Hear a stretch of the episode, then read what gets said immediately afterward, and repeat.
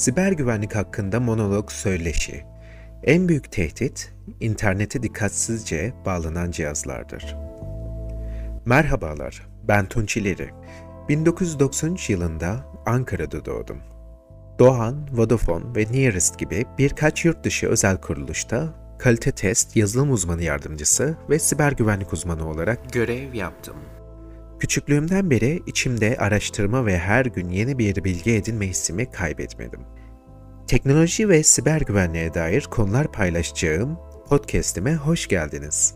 Bu monolog serisinde toplumsal bir soruna değiniyor olacağım. Bilgi teknolojilerinden bahsedeceğim. Bizlerin sosyal ağlarda sorunlarınıza cevap olabilmek ve tecrübelerimi aktarabilmek için siber güvenlik ile ilgili bilgilerimi sizlerle paylaşıyor olacağım. Günümüzde bilişim sistemlerine yönelik en önemli tehdit unsurlarından biri olarak tanımlanan siber saldırılar, ancak kapsamlı önlemlerin alınması, gerekli prosedürlerin geliştirilmesi, güvenlik altyapısının uygun hale getirilmesi ve tüm bu önlemlerin birbirleriyle uygun bir şekilde işletilmesiyle mümkündür. Günümüzde en değerli varlık bilgidir. Bu bilgilerimizin her türlü tehdide karşı güvenliğin sağlanması için çözümler üretmek ve bilgi güvenliğinin büyük resmini oluşturmak adına dünyada ve Türkiye'de bilişim sektörünün bugünü ve geleceği bilhassa siber güvenlik alanında bir podcast serisiyle bazı bilgi ve tecrübelerimi sizlerle bu ilk kaydımda paylaşıyor olacağım. 2021 yılına baktığımızda günümüzde IT, global gayri safi milli hasılatın çok ama çok altında, düşük bir hızda %2.75 hız e, değerinde büyürken dünya güvenlik sektörü IT'nin yaklaşık 6 katı hızla yani %18'lerde büyümektedir. Bundaki en büyük etken World Economic Forum rakamlarına göre siber saldırıların dünya maliyetinin 3 trilyon dolara yükselmiş olması ve 2021'de bu rakamın 6 trilyon dolara çıkmasının beklenmesidir. Bundan mütevellit siber saldırılar ülkemizde dijital geleceğimiz adına en büyük risklerden bir tanesidir. Dünyada ve Türkiye'de bilişim sektörünün bugünü ve geleceği hakkında söylenebilecek şeylerden bir tanesi, ülkemizde siber güvenlik pazarının ne yazık ki hala %10'lar civarında büyüyor olmasıdır. Bu seviyenin Amerika ve birçok Avrupa ülkesine göre daha düşük olduğunu düşünecek olursak, onlardan daha hızlı büyümemiz ve doğru güvenlik yatırımları yapmamız gerektiği aşikardır. Peki, bu durumda bizler ev ve iş yerlerimizde internet kullanım oranlarındaki artışı ve almamız gereken güvenliği neye bağlıyoruz? Bu soruya cevap olarak insanlar açık bilgi ortamlarına neden bu kadar istekli bunlara cevap vereceğim. İnternet, insanlık tarihindeki en büyük icatlardan bir tanesi. Hepimizin bildiği gibi. Bilgiyi paylaşmayı, sosyalleşmeyi bu kadar basitleştirilmesi bile inanılmaz hızlarla büyümesi için yeterli bir sebeptir. Özellikle dijitalleşmenin hayatımıza daha da yoğun girmesiyle yeni bir hayatı, sanal hayatı yaşamaya başladık. Özünde hepsinin sağlayıcısının internet olması durdurulamaz bir şekilde büyümesine neden oluyor. Devletimizin siber güvenlik alanında kalkınmasında bilişim sektörüne yapılacak yatırımların yeri ve önemi de burada çok büyüktür. Endüstri trenini kaçırmamak adına özel sektörün ve devlet kurumlarının alması gereken çok ama çok büyük sorumluluklar da haliyle var. Örneğin dünyanın en değerli şirketleri malum teknoloji şirketlerini ele alalım. Milli araştırma geliştirme konusu devletimizin özenle üstünde durması gereken bir konu başlığıdır. Bunun içinde tabii ki siber güvenlik konusu ülkemizin içinde bulunduğu şartlar altında daha da kritik hale gelmektedir.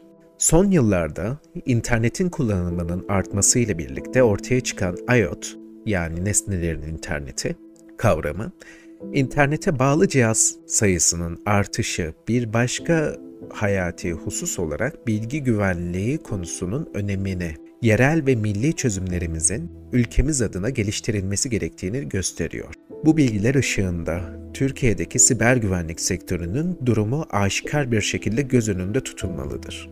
Geçen sene yani 2020'de hack edilen sadece 200 bin IoT cihazıyla dine gerçekleştirilen DDoS saldırısı Amerika'da internetin saatlerce durmasına sebep oldu. 2020 yılında IoT cihaz sayısının 50 milyara ulaşacağını öngörmüşlerdi fakat bu sayı daha da fazlaydı. Olası riskin büyüklüğünü anlamak için sanırım çok da zor olmamalı. Tabii ki Türkiye'de siber güvenlik alanında diğer ülkelere göre belirgin adımlar da atılmakta. Son dönemde Siber Güvenlik Kurulu'nun oluşturulması ve USOM ve SOME birimlerinin hayata geçirilmesi gibi birçok adım atılmıştı ülkemizde. Bu adımlar yeterli olmasa bile Rusya ve ABD gibi bu alanda sözü geçen bir ülke konumunda olmak için yapmamız gereken birçok şey var. Peki bunlar nelerdir? Bunlara nelere dikkat etmemiz gerekiyor? Ülkemizde bilgi ve iletişim kanallarının kullanımı, kamu kurumlarından özel kuruluşlara ve bireylere kadar hızlı bir şekilde artmaya devam ediyor. İletişim kanallarının kullanımı arttıkça siber güvenlikteki açıklara yönelik çalışmalar yapılmaya başlandı ki Siber Güvenlik Kurulu'nun da oluşturulması bunun güzel örneklerinden bir tanesidir ülkemizde. Siber güvenlik alanında Türkiye için daha çok yapılacak iş olduğunu da düşünüyorum. Özellikle siber güvenliğin ve ihtiyaçların kurumlara doğru şekilde aktarılması ve ARGE alanında milli yazılım konularındaki çalışmalarımızın da bizi ülke olarak ileriye taşıyacak önemli adımlar arasında yer aldığını da belirtmeliyim. Bu bilgiler ışığında siber güvenlikteki ilgili strateji ve politikalar geliştirmek gerekir. Sizler eğer kısa, orta veya uzun vadede olumlu sonuçlar almak istiyorsanız, siber güvenlik alanında bir yerden başlamak istiyor ve özellikle de özel sektör ve kamu çalışanıysanız veya hedefleriniz buralarda yer edilmekse, bu hedeflerinize varmak için belli başlı yolları izlemeniz gerekiyor. En büyük problemlerden biri gerek kamu gerek özel sektörde kurumların birbirleriyle yeterince bilgi paylaşmaması olduğunu düşünüyorum. Yaşanan saldırılarla ilgili özellikle aynı sektördeki kuruluşlara, düzenleyici kuruluşlar tarafından sadece kısa bilgiler değil detaylı şekilde saldırının siber ölüm zinciri hakkında bilgi verilmesi büyük bir şarttır.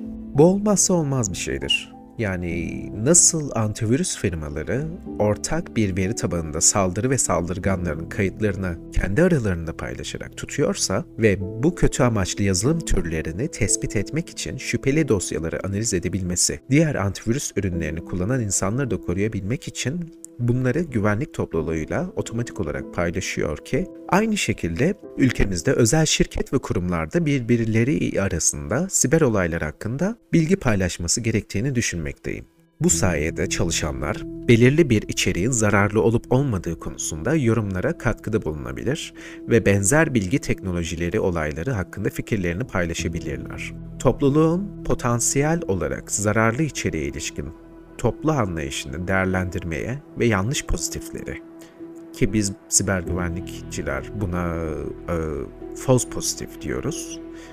Bir ya da daha fazla kötü amaçlı olarak algılanan zararsız ögeler de diyebiliriz. Bununla birlikte daha da kritik olan siber ordumuzun güçlendirilmesi çok önemlidir. Geçtiğimiz yıl 2020'de Almanya'nın siber ordu için 10 bin kişilik bir e, alım yaptığı e, resmi gazetelerinde yayınlanmıştı. Biz bunun çok altındayız. Siber savaş ve özellikle yabancı devletlerin desteği bulunan siber saldırılara hazır olmak için çok kritik bir konudur bu. Burada Türkiye'deki genç nesile büyük ama çok büyük bir rol düşüyor. Özellikle çağa ayak uydurmak, doğru meslekleri seçmek siz gençler için artık çok daha çok önemli bir noktaya ulaştı.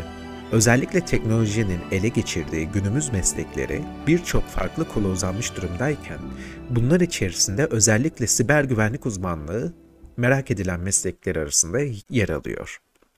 Öncelikle 4 yıllık bilgisayar, elektrik elektronik mühendisliği ve benzeri bölümlerden mezun olmak gerekmektedir. Bunu tabii ki 2 yıllık bölüm bitirerek de yapabilirsiniz. Aynı zamanda bilgisayarlar üzerinden mutlaka İngilizce kavramlarını bilmek ve aşina olmak çok önemli. Bilgisayarımızı ne kadar Türkçe dilinde kullanıyor olsak bile temelde İngilizce ihtiyacımız olduğu aşikardır. Ayrıca tıpkı İngilizce gibi bilgisayar güvenlik dünyasında Linux türevlerinin dağıtımı tercih edildiği için bu konuda da güçlü bir bilgiye sahip olmanız gerekiyor. Birçok farklı yazılım programı dilinde bilmeniz gerekiyor. Örneğin HTML, PHP, Java, CSS, web sitelerin arayüzleri ile ilgili ön yüzlerinde bilmeniz, açıkları neler olabilir?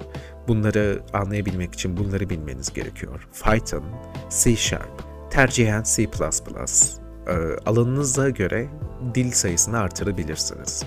Üniversiteye alternatif olarak sertifika sahibi olmak adına bu konudaki farklı kurslara da gitmeniz mümkün.